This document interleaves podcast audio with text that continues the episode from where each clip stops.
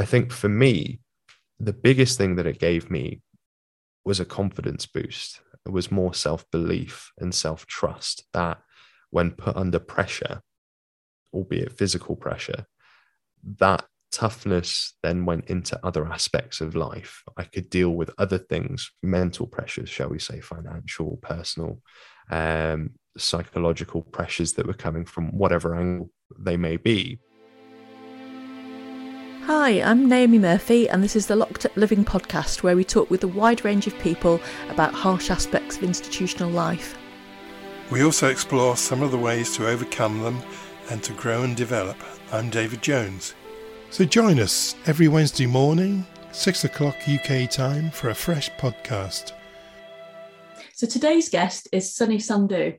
Sunny started out as a mixed martial artist who competed in the UK but incurred a lot of injuries and had to retire from competing before he realised his full potential. He decided to train as a physiotherapist and chose to train unusually, perhaps, in Amsterdam. He's been working in Amsterdam for the past four to five years, sharpening his tools as a physio, as well as having two of his own podcasts. Welcome along today, there, Sunny. Ah, no, thanks for having me. Absolute pleasure to, to be here with you guys. Hi, Sunny. It's really good to meet you, and thanks for coming on. Can you tell us something about your career path and how you come to be a, uh, a British physio practicing in the in the Netherlands?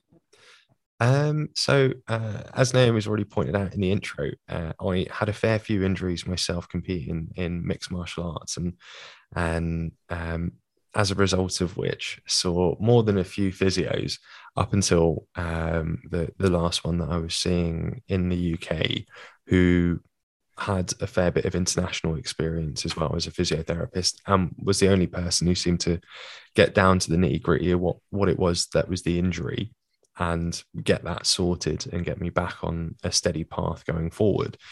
So from that and seeing how much of a difference that it made having someone that a listens to you for a start and and b can figure out what's going on and help you uh, realize and achieve the things that you want to achieve it was massive for me. And I saw it also for my teammates uh, who would get injured. It makes a big difference to have someone there that's reliable and understands what's going on. And from that, I wanted to to do physiotherapy. However, A level grades weren't the best, so I, I did a degree in physiology first as a stepping stone. Uh, looking at potentially doing the master's courses uh, in the UK. There's a few two year courses where you can study physio.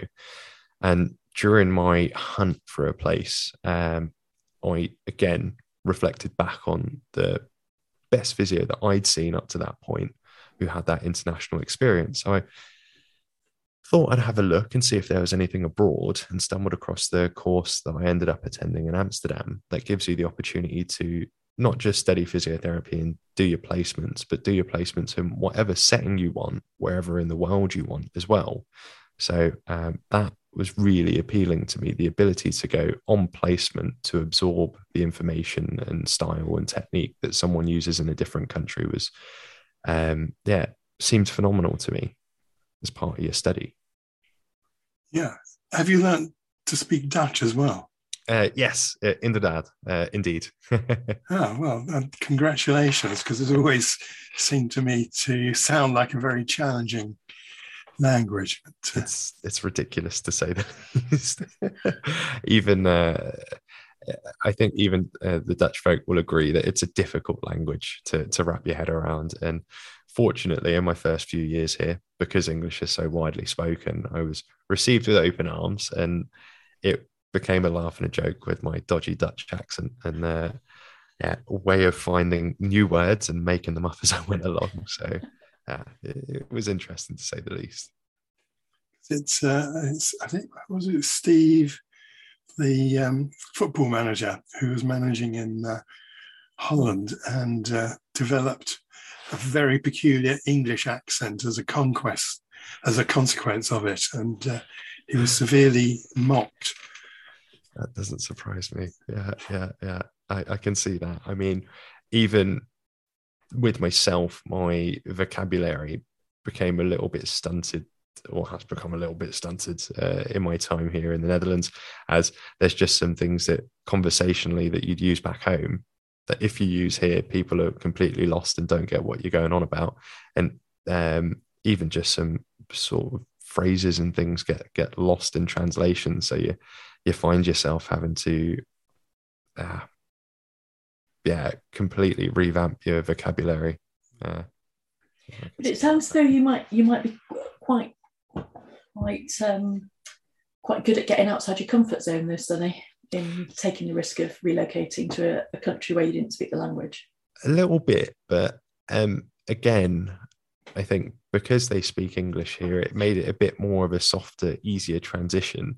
Um, but I think that's something that you you kind of get alongside competing in mixed martial arts, being outside your comfort zone, and um, it, it's a big part of who I am, I or who I became as an adult um, with the mixed martial arts, and helping me to explore that element of getting outside of myself, so to speak.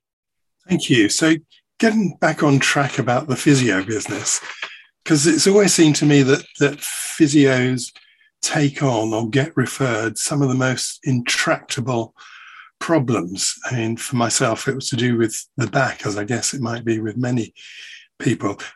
Do you do you think that's true? And is that one of the things that attracted you to being physio? In the sense that you're taking on really challenging problems that often other areas of the medical field don't seem to be able to deal with. It's interesting that you say that, as um, I think to an extent, physiotherapy is undervalued on the whole. I think that's changing now as we enter uh, more of a biopsychosocial model that's being adapted also within the NHS.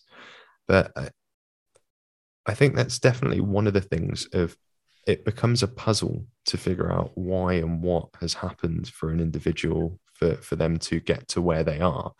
Uh, so, for example, back pain.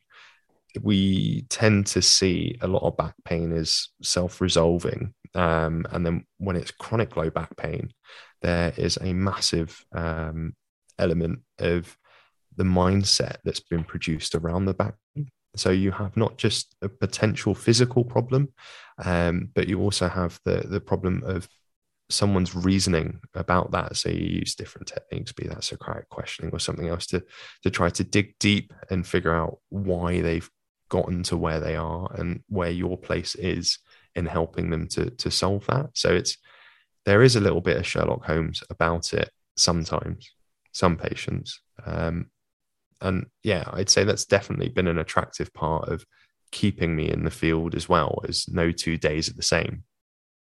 Thanks. So that's really uh, illuminating. Um, getting back to mixed martial arts, though, I don't know much about mixed martial arts they don't, or they didn't when I was a kid do it at school. I don't know if they do much uh, of it at school these days compared to you know, football and rugby and things like that. How did you get interested in it? So this is something that if my coach hears, he'll definitely give me a clip round the back of the head the next time I see him. Um, I actually got into it as a result of a movie. Uh, I saw it in a movie and I thought, oh yeah, I could do that. So at the time, I was doing some cross country running, running for the county and whatnot in school. And I picked up another injury at that point in time. And uh, I was told by the physio that I was seeing, oh, yeah, you're never going to be able to run again. Like, yeah, that, that's it. Like competitive running, not going to be able to do it. And as a 15 year old, you're like, that's a bit rubbish, but uh, it is what it is. And I'd seen mixed martial arts being done in a movie and figured I'd take a stab at that. You know, I've got good cardio, so let's see if that will help me being punched in the face at all. Um, mixed martial arts itself is a combination of um, different combat sports and different martial arts. So, be that boxing, kickboxing, taekwondo, muay thai, wrestling, combat submission wrestling, Brazilian jiu jitsu, which has had a massive surge in the probably in the last decade. I think the last statistics I saw probably around 2019 or so, where that uh, mixed martial arts was the fastest growing sport in the world. Now, sounds fantastic. In actuality, that statistics probably a bit of a red herring in that how many other new sports are there. So it's quite easy to be the the fastest growing new sport when there's not a lot of other new ones coming about. And as you rightly mentioned, it's something that's not done in school. And when I picked it up, it was definitely something that was a little bit frowned upon, um, almost as uh, thuggish and brutish. And the only people doing it are skinheads with a bunch of tattoos and and people who want to go and get in a fight down the pub on a Friday night. So you're leading me on to think about something called cage fighting. That's and, exactly and, it. And is it the same same thing? Because if I ever see that on television, I switch over fairly quickly. It's not not the sort of thing I want to be associated with, even in my own front room. Yes, uh, some people refer to it as human cockfighting, but uh, I I like to think of it more of the, the gladiator of today. In essence, um, it looks from the outside to be very no holds barred, but um, there's a lot that goes into it. There's a lot of discipline, a lot of technique, and a lot of awareness. Um, I don't know if you're a fan of boxing or have ever watched boxing at all. Well, what I do like about boxing is the famous Mike Tyson comment: "Everyone's got a plan until they get punched in the mouth." Yeah, yeah, yeah. uh, yeah. Um, so, if I make a comparison to boxing, boxing to me is like checkers, where MMA is like chess. Both very good games, but there is so much depth to mixed martial arts and there's so much to explore. Every movement that you make with your body, just like moving a pawn or a knight or a rook on the board in a game of chess, is going to be assessed, valued, and potentially countered by your opponent all in the space of a few seconds. So you get some seriously intelligent people uh, coming in and about um, into mixed martial arts. You've got people with doctorate degrees, people with master's degrees. So it does have a reputation of being a bit garish, a bit brutish. But if you're to ever pop down to a mixed martial arts gym, they tend to be quite friendly folk uh, and very inviting people.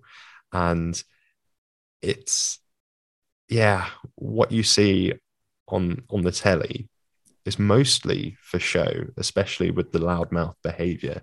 Whereas whenever you get them in the gym, nine times out of 10, they're going to be sound. I was going to say, a bit like Saturday afternoon wrestling used to be in the old days. Yes, yes, exactly that. And actually, um, the more outspoken behavior that's become part and parcel of mixed martial arts in the last few years has been as a result of um, some of those fighters taking their cues from the wrestling that used to be on TV, the old WWF, the WWE.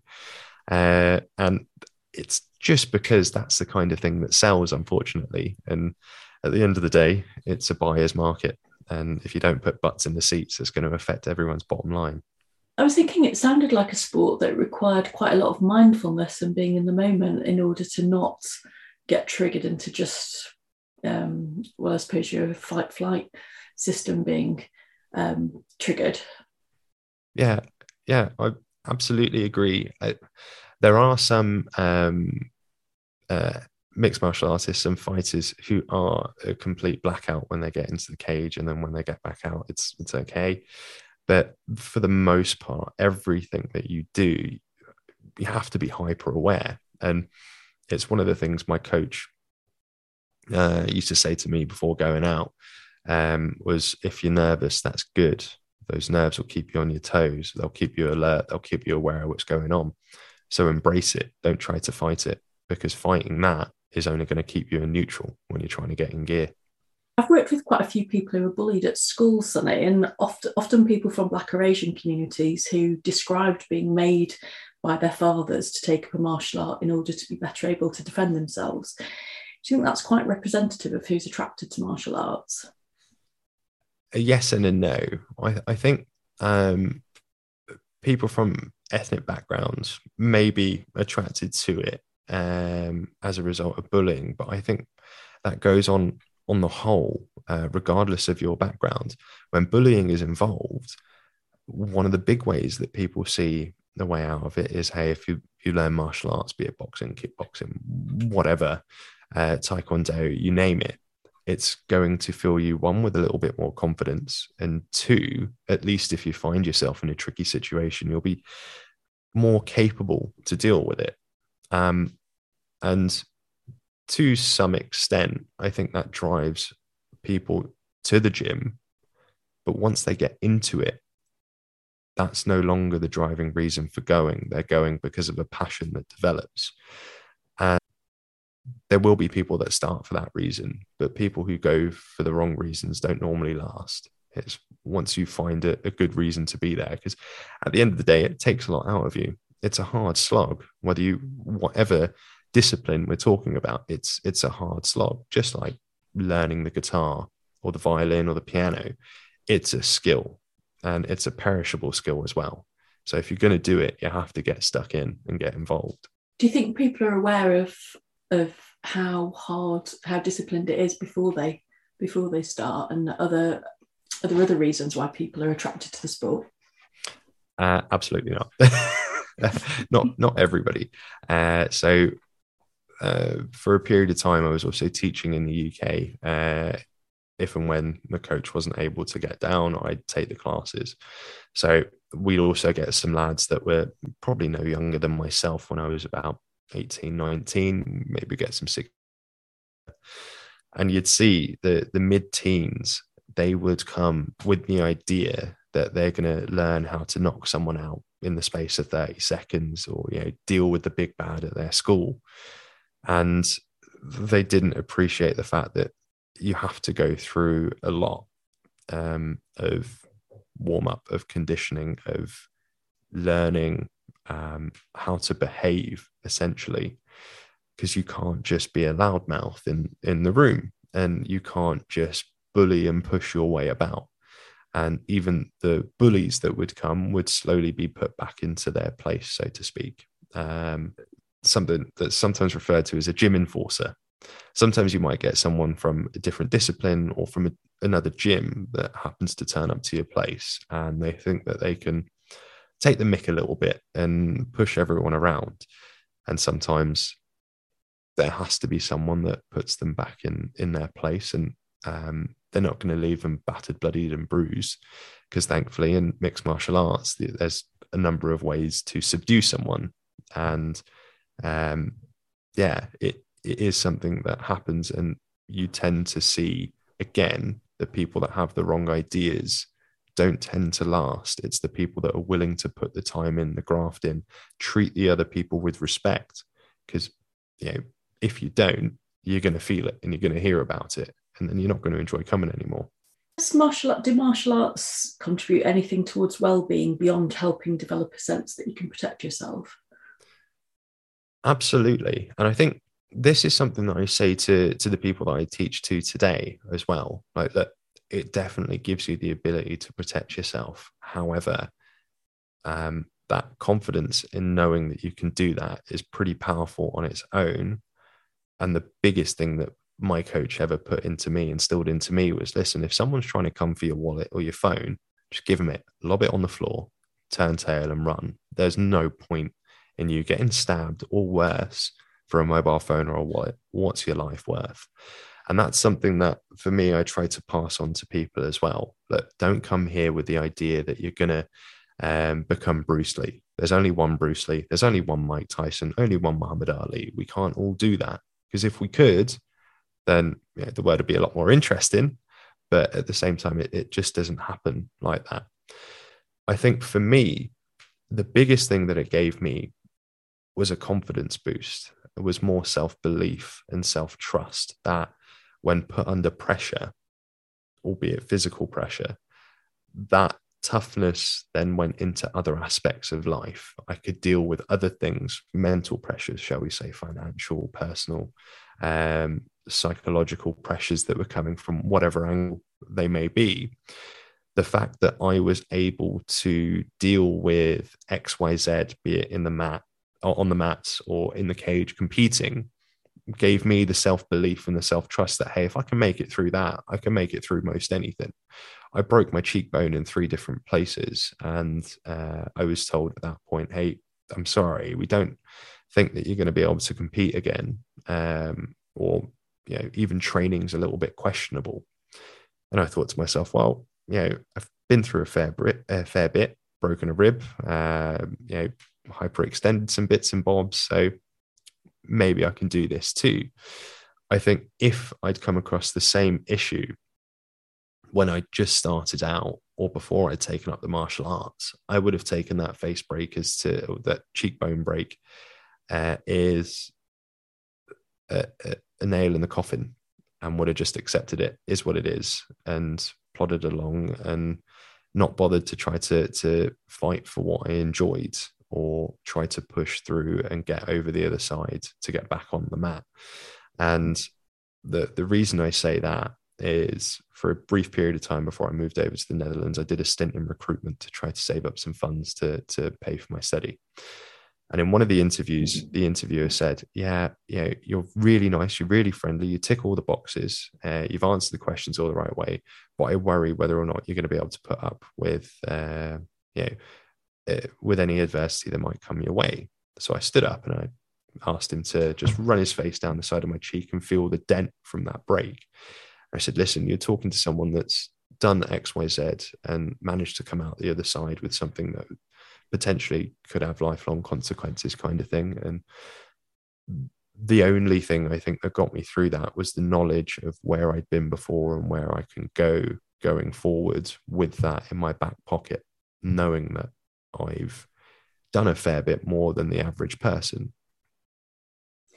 It's interesting you say that though Sonia because actually an awful lot of of what you're telling us kind of kind of you can't help but um, have the conclusion that actually uh, you have quite a persistent um, core about you know as a quality as a personal quality you have stamina and you stick with things. So um, so you weren't able to carry on um, competing in the martial arts um, in the way that you wanted to but you don't let that phase you or drag you down. You find another way to pivot around and make use of use of that. And i think that's you know that's a really nice personal characteristic. I i think that that was reinforced by the mixed martial arts and by the people that were around me. I think that's also a big part of it the the people that you're doing it with.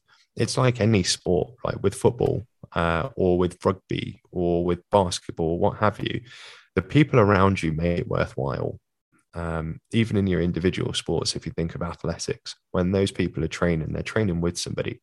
Although when you train when you compete in mixed martial arts it's just you and your opponent standing inside the cage. Actually outside you've got your corner men you've got people that have been with you for blood sweat and tears they've helped you lose weight they've helped you get to the dance and they've reinforced the the person that you are they've helped add every brick to your being at that point to reinforce you and character defining traits have been reinforced by the mixed martial arts background. Absolutely. Thanks. We already referred to the the sense of mindfulness that might be instilled through practicing martial arts that need to kind of like be in the moment. Do you think that um, practicing mixed martial arts might be an easier way for some people to learn how to be more mindful and create that sense of clarity? Yeah, people struggle, don't they, to just be still and we did a Working recent podcast with yeah with with Ariel Garten of of Muse and I think a lot of people struggle with the idea of just allowing themselves to just be, don't they? And wondering whether for some people maybe physical exercise is a way to attain that.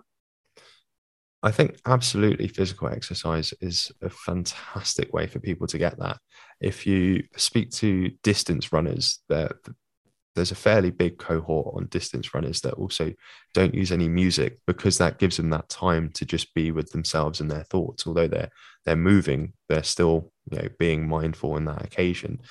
Um, and i think mixed martial arts absolutely has that. And i think the jiu-jitsu aspect gives people a, a good grasp of that. So brazilian jiu-jitsu is something that if you were to put up a uh, cork board with faces of people from Hollywood and, and you throw some darts at it, I guarantee it, at least with a lot of the fellas that are there, a, a whole bunch of them are doing Brazilian Jiu Jitsu because it lets them step out of that element and lets them do something completely different where they're not the celebrity, they're on the mat and they're able to just be in the moment. And it's the same thing with Joe Bloggs down the road. When they're on the mats, they're not Dave, who works in an office five days a week and sits behind the desk, or Sally doing the same thing, whatever have you. They're on the map with people who have a similar goal to them to better themselves, and they have to focus on the task at hand. Because if you're not focusing on the task at hand and being present, then someone's going to take you back and make you tap out. And in order to fully grasp the concepts that you're having, sometimes it even helps just to close your eyes to feel what you're doing and where you're going. Um, and that's a big thing that uh, I know a few of my teammates have spoken about before as well. Just just pausing and not going hell for leather. You sit back, absorb the situation that you're in, and then just work out step by step how you're going to move through it. So not only does it give you that mindfulness at that point in time, but you also start developing the ability to take that deep breath, take that step back for moments outside of the mat, outside of the gym as well. And what proportionate what proportion of female you referred to Sa- Sally? Um, so are there many women that that that do mixed martial arts? I'd say uh, that's definitely a growing number. I wouldn't be able to give you any definites, but if you look at the biggest uh, show um, in in the world, or the two biggest shows, they have a fairly big cohort of female fighters as well, and they're also topping the bill. Where you do have female boxers, female boxing, I don't think um, is anywhere near as big as female mixed martial arts. A few years ago, you were hearing everything about Ronda Rousey.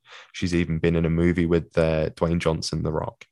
And that's come off of the back of her celebrity from the mixed martial arts world, from the MMA world, the MMA community. It's it's definitely growing. And I think it's because mixed martial arts is slowly losing its identity of being a garish, brutish sport that more and more people are realizing, oh, actually, the people on the mats are, you know, fairly nice folk for the most part. You get psychos everywhere, I think, but yeah. Thank you. And, moving on, the, the, world's getting increasingly interested in how the body and the mind interact together. Is that something you see within your practice as a physio? Absolutely. And I think it's also something that the the patient has to be willing to explore as well. Um, you see it more so with chronic pain patients and patients post-operatively that the curiosity around the the link between the mind and body comes up. So as I'd already mentioned, with chronic pain patients, the body creates learned behaviors around, hey, this movement is going to be painful. I'm going to make it painful. And it kind of uh, gives it a vicious feedback loop of amplifying that pain more so. And with post op patients, it comes in the way of that patient then realizing that they no longer have control over their body. Why does this happen? And that ability to explore it with people who are open to exploring the link between the mind and the body is can can be quite a beautiful opportunity to show them the benefits of exercise or the benefits of just taking some time in the morning to do even a stretch or two or something as it then also gives them the opportunity like you'd already mentioned to practice a little bit of mindfulness. Because while you're doing the exercises you kind of have to be absorbed in the moment that you're in and stepping back and absorbing where you are. Um it's the last two years have definitely amplified it i think because people haven't really had much of an escape of anywhere. There hasn't even been the ability to go down the pub at the end of the day. And if you're locked within your four walls, any escape from that is a beautiful escape. And that I think has also helped to propel a little bit more awareness and a little bit more questioning around the link between the mind and body and how people can just unwind and relax through exercise, which when you say that out loud, you can unwind and relax through exercise. Might sound counterintuitive to some people because hold on a minute, you're going to go and um, burn yourself out uh, doing whatever activity it might be, you're going to be wrecked at the end of it. But actually, we know uh, from the physio- physiological aspect, your body releases endorphins and it releases all these happy hormones to um, the, to your benefit only, not to your detriment.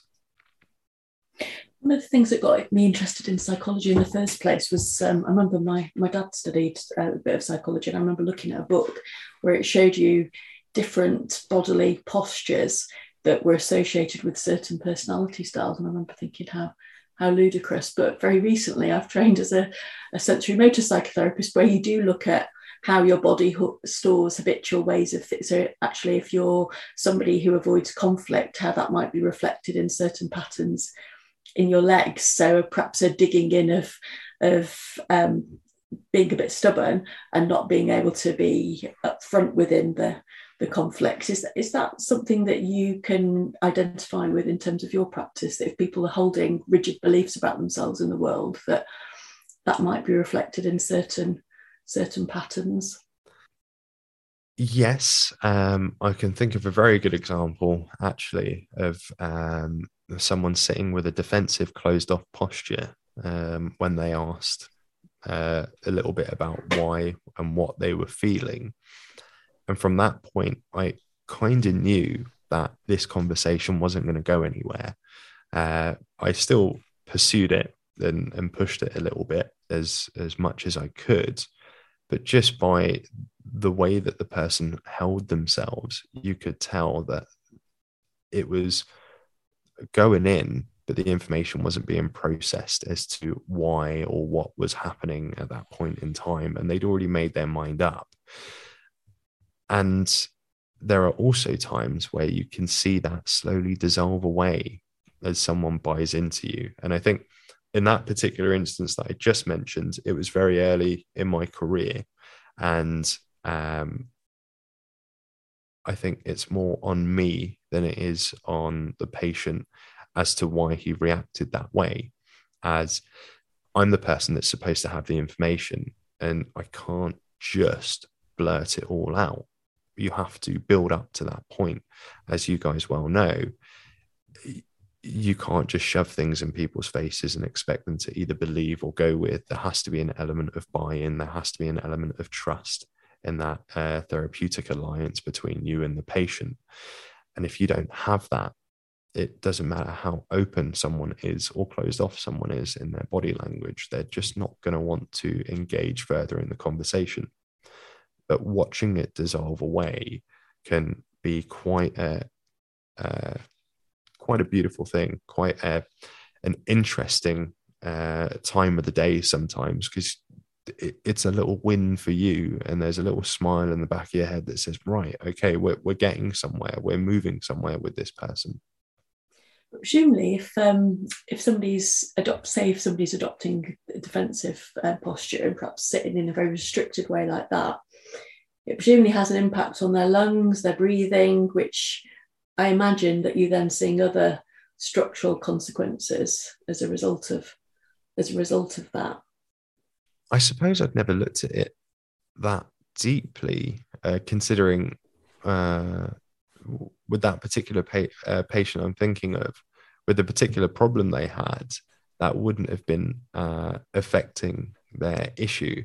So I don't think I would have taken that into account as much. But now that you say it, for example, with um, long COVID patients that I have, that could potentially be um, that could definitely potentially be something that would be interesting to see is if someone does become more closed off while we're talking then that's going to uh, absolutely uh, impact their ability to breathe and to communicate and it will absolutely impact their general feeling of well-being as some of the patients are so short of breath they can get out about two words before they need to stop again. If they're then closing their bodies off further i could definitely see it impacting though I've, i i'd be lying if i said i'd noticed that to date consciously.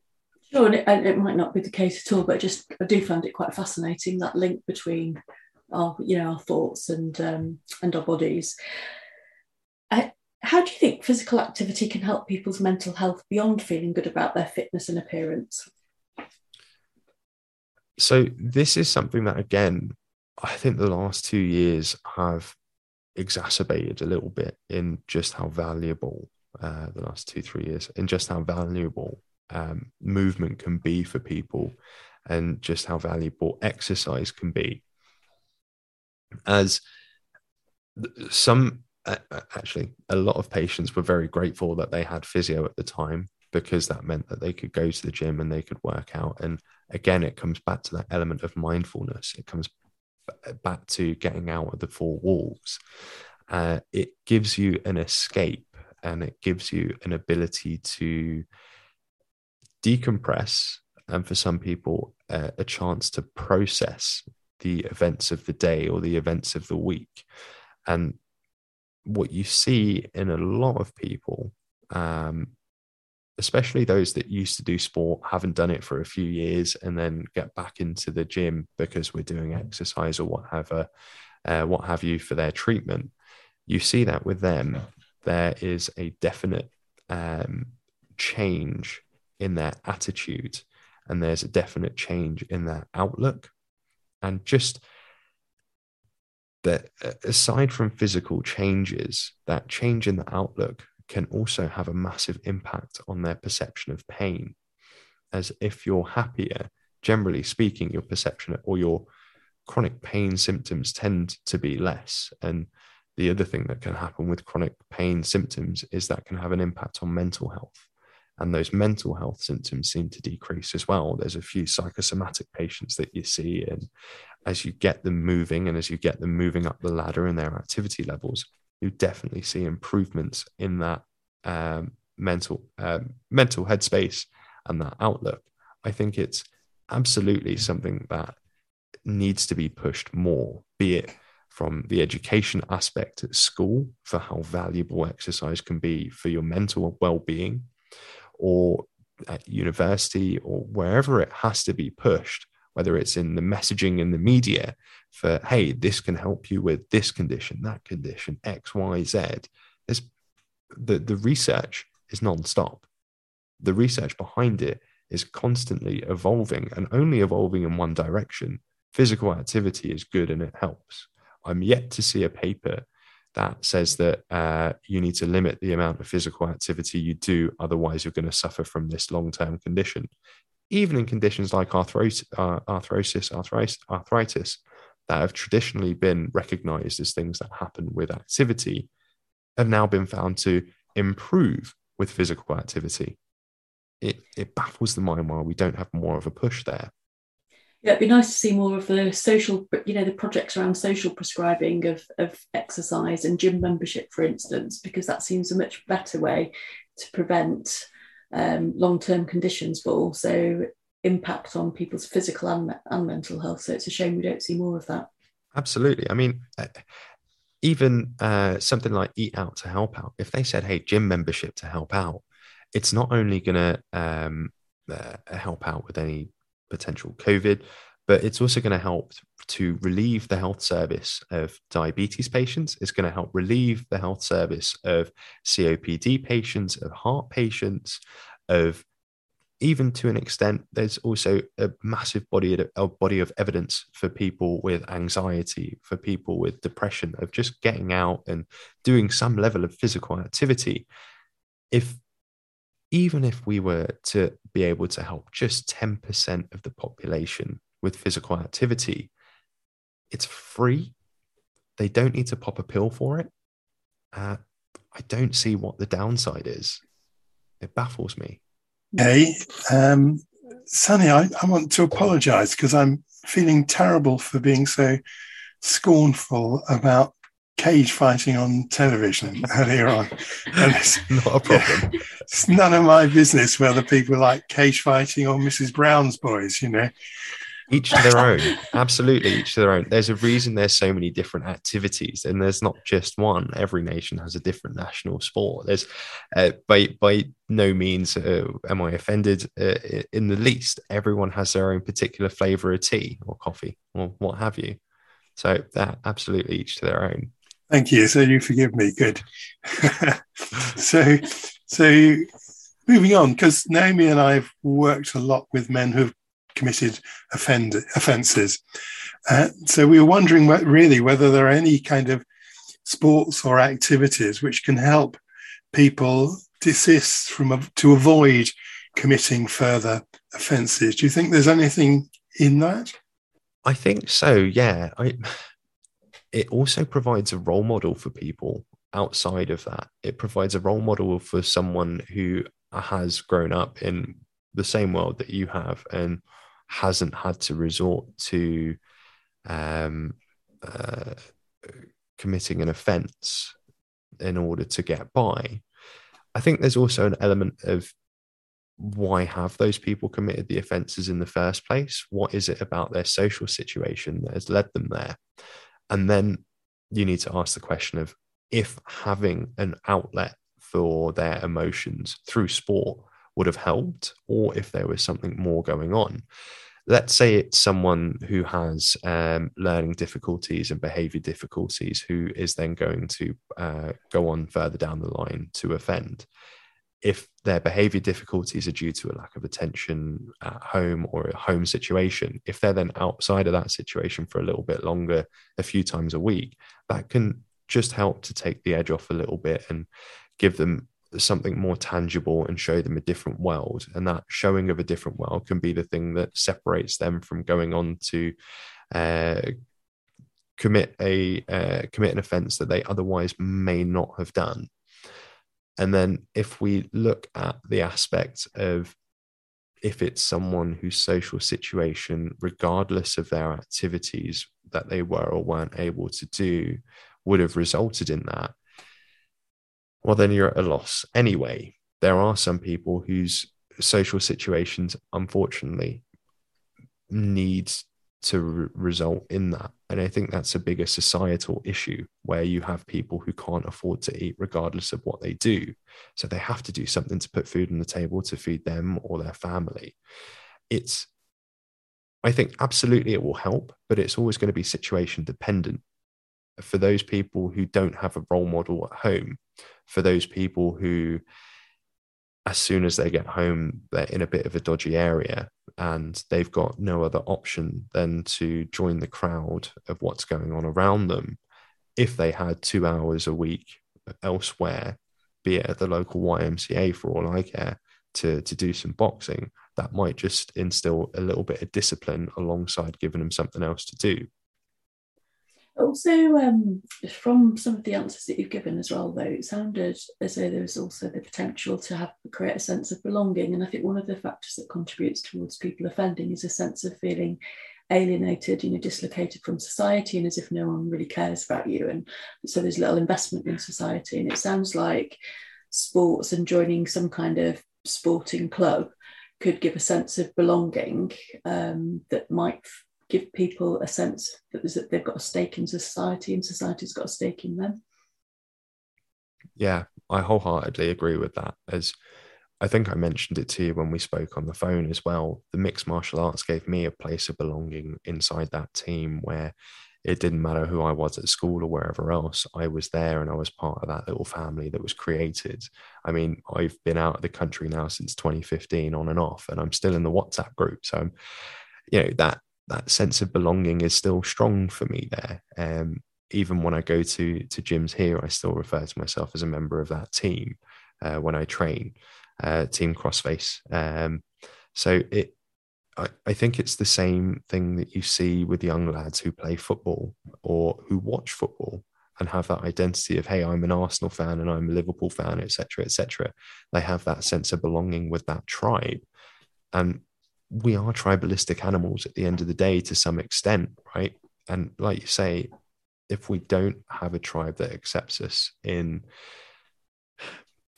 probably not the best way to put it, quote unquote, the, the civilized world, then um, we may look to other areas to find a tribe that will accept us. Mm-hmm. So if sport could be that tribe that accepts you, that might prevent you from going over to a tribe that is um, less scruples, shall we say yeah, you, you used the phrase in your answer earlier, showing people another world. Um, I think that's brilliant because if you can show people other possibilities, other opportunities, then depending on all kinds of social and economic and genetic uh, additional circumstances. But if they can see another world, then they've got the chance to pick it up and, and go with it. So, what you've been saying also reminds me of a bit of when I worked at uh, Millfields, a hospital in East London. And at the beginning, we had stacks of money because we were a new project. And uh, we bought this big thing for people to punch. Um, so it wasn't really a punch ball, it was a very tall, sort of solid pillar made of plastic and sponge, I guess. And uh, yeah. and uh, and then at some stage, somebody must have read a paper which said that if you encourage people to punch things, it builds up their aggression rather than relieving it. So we never actually introduced it to the patient group, and for years and years, it sort of sat in the stairwell looking like a sort of uh, neglected Dalek. Um, I, I wonder what you think about that. Do you think that's accurate? So no. I think to an extent there are going to be people that um, may have these tendencies towards violence. Uh, you mentioned also earlier in in uh, what you just said there about genetics and social and yada yada. There there may be some um, predispositions uh, from their upbringing where they've witnessed violence and it becomes part of of their makeup their character and it's unfortunate for them that there might be people like that uh, however i think from what i've seen at least and again this comes down to uh, comes back to what i was saying about being surrounded by the right type of people so uh, in this instance the tribe that i was surrounded with were a good bunch of folk who um, wanted the best for you, kind of thing. Again, my coach always, uh, always, always, always promoted backing away from a situation, regardless of the fact that, oh, yeah, you could have him. That doesn't matter. There's no need to be violent. There's absolutely no need to be violent because you've got more to lose potentially. And um, it, it's difficult because you do see in some people that once they're given the opportunity to throw one punch, then they're going to take multiple. You give them an inch, they take a mile. But there are going to be other people that will take the opportunities that they get to do it in a constructive way and use that to help build them up as a person as well. I'm just wondering if I could jump in here because I'm, I'm I suppose A, I'm quite curious about who you know what that was based on that that formulation but certainly in sensory motor psychotherapy one of the um, focuses of the treatment is about identifying defensive actions that needed to happen that the person was prevented from doing. So for instance if you were sexually abused as a child and you couldn't push away your attacker because obviously you'd be physically um, um, uh, over over um, overpowered by them. And actually, by mindfully studying um, tensions that are stored within the body, and then allow what you do in the process of therapy is you allow that to be released. So, in a session, that might involve, for instance, the person pushing against your hand because of that wish to push away. And, and what can happen is the person who's releasing that wish to push away by pushing against your hands or pushing against a pillow um, can end up kind of like shaking as the adrenaline is discharged that has been a consequence of this pent up feeling of, of fear and anger of wanting to push away the attacker. And I can see that in some cases, actually being able to punch a huge, you know, something that's safe to carry out your aggression on actually might be a way of releasing um, all of that stuff that's built up where you've been physically overwhelmed and violated and not being able to protect yourself and here's an opportunity to actually if you're mindfully studying it and, and noticing what's happening that actually maybe that, that could be really helpful well i was just going to move on and uh, ask you more about yourself because you're a podcaster in your own right aren't you? You do two podcasts in fact. So can you tell us a bit about uh, the physiotherapy podcast? Yes. Uh, so that podcast is the the Physiotutors podcast, and um, it's a podcast that goes uh, around the world of physiotherapy and looking at different rehab strategies, looking at different issues that you might face in clinic. And it's um, with sort of experts in the field, researchers, uh, in order to gauge for them what is best practice uh, and how we can implement that. So it's for both budding clinicians, uh, physiotherapists, and also people who have been in the field for many years to uh, essentially hear somebody else's take on a particular condition or a particular approach to physiotherapy. And um, I think one of the main things for that is speaking to people who are active in the field, also in research, to make sure that the things that are being espoused, uh, uh, yeah, the evidence-based practice model within that model um, for for people to then learn more and develop more. It's from a company that has started uh, as an online sort of YouTube uh, channel uh, for manual handling techniques and has slowly grown to an online education platform. And the podcast is just another branch of that ability to provide education to young physiotherapists and students. And you've also started a second one more recently, haven't you, called Open Forum? What, what are you trying to do with this podcast? Yeah, um, the Open Forum podcast is one that may come off a little bit controversial, but the idea behind that is to provide a platform to hold conversations about things that otherwise um, might not be appropriate dinner table talk, shall we speak, because of the uh, media at present uh, isn't allowing you to do so. Social media might be throwing you off if you tackle these subjects, these taboo things, or even if they are uh, acknowledging it, there's no credence given to the alternative viewpoint. So it's a podcast where I'm speaking to people who, again, borrowing from that concept of Physiotutors with the evidence base, uh, speaking to people who are experts in the field or who have been in the field uh, at large and talking to them about their experiences of what they've seen, what the research around uh, that is, and what ways we could have approached it if we're looking at a taboo subject such as um, the COVID situation, where um, I was speaking to a CCU nurse from Canada, for example, who mentioned that due to the mandates, the staff loss uh, became so drastic that they were then pulling in members from the kitchen staff to help out on the ward floors uh, in order to do the nursing role. Um, then there comes the ethical question of one, is that ethically right in the first place uh, to um, have kitchen staff carrying out the nurse's duties? And two, from the medical perspective, how can that be justified in any sane world?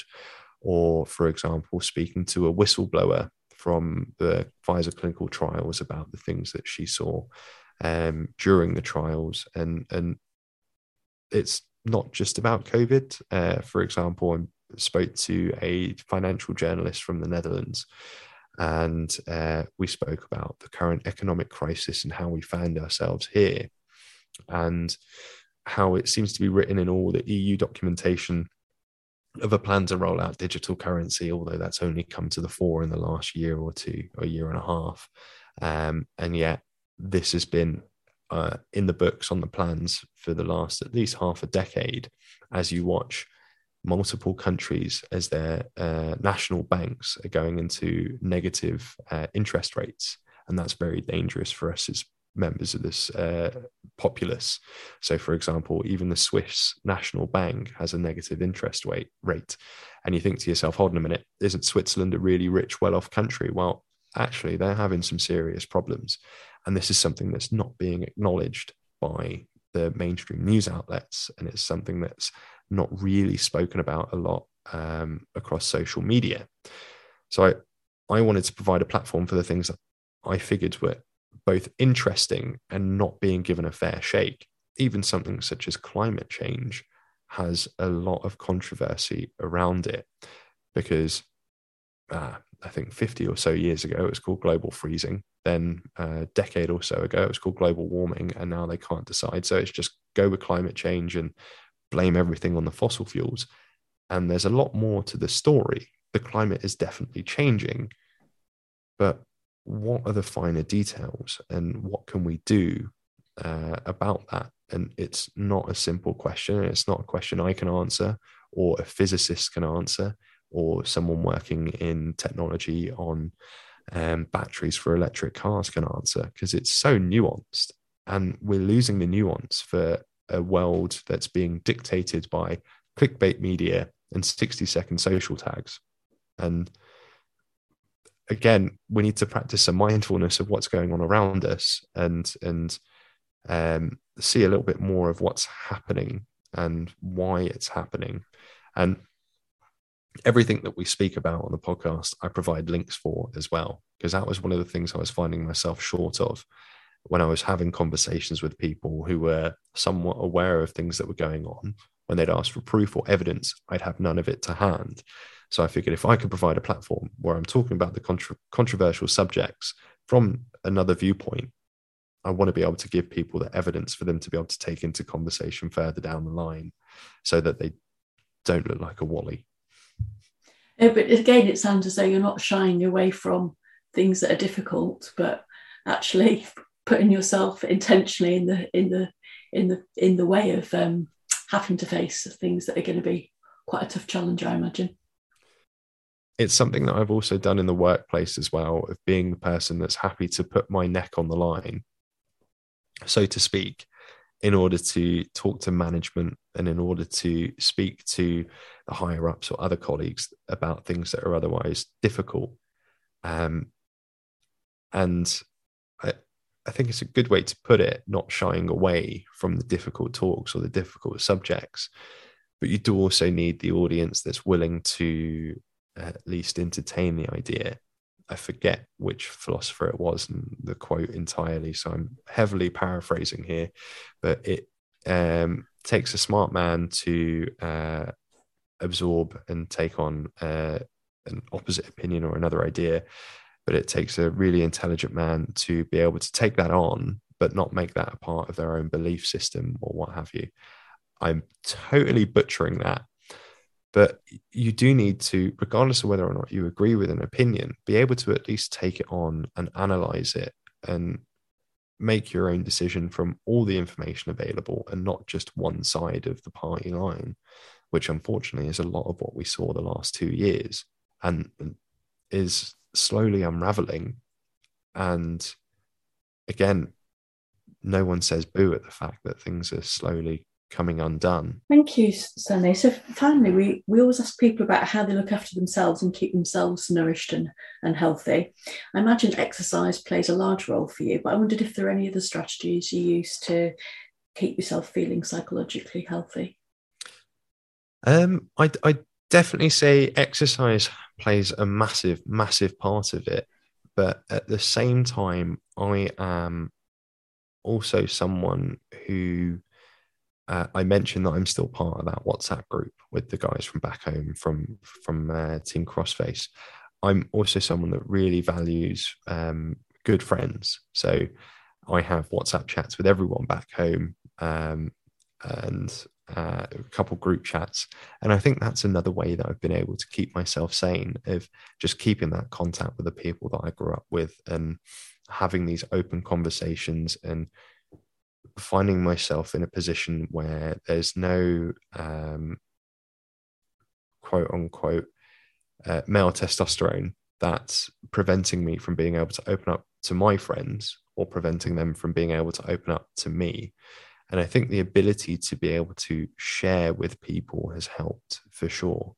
And uh, I'd be remiss if I don't mention the fact that uh, my wife has been brilliant the last few years, putting up with me and uh, uh also providing a, a, good outlet and, and soundboard to both bounce ideas off of and also point out some of the errors in my thinking in a constructive way. And uh, again, another thing that helps to keep me uh, sort of with two feet on the ground is um, having conversations, be they uncomfortable conversations or not, ones that I want to hear or don't want to hear. And it's usually the conversations that you don't want to hear that are the ones that allow you to grow. Absolutely. That's brilliant. Thank you very much, Sunny. Ah, no, thank you very much for having me. I really, really appreciate your time, guys. Thank you. That was really great. And uh, I think uh, we'll all agree with you that these days it's extremely difficult to have a balanced and thoughtful conversation with people about the really important issues. Yeah, absolutely. And I'm hoping that the podcast will, uh, in some ways, address that. And I do also want to come at it from from both sides of the argument. I always say there's three sides to every situation your side my side and the truth. And you can't get down to that truth bit until you hear both sides of it or until you have that objective viewpoint. And like you say it, we need to have more balanced arguments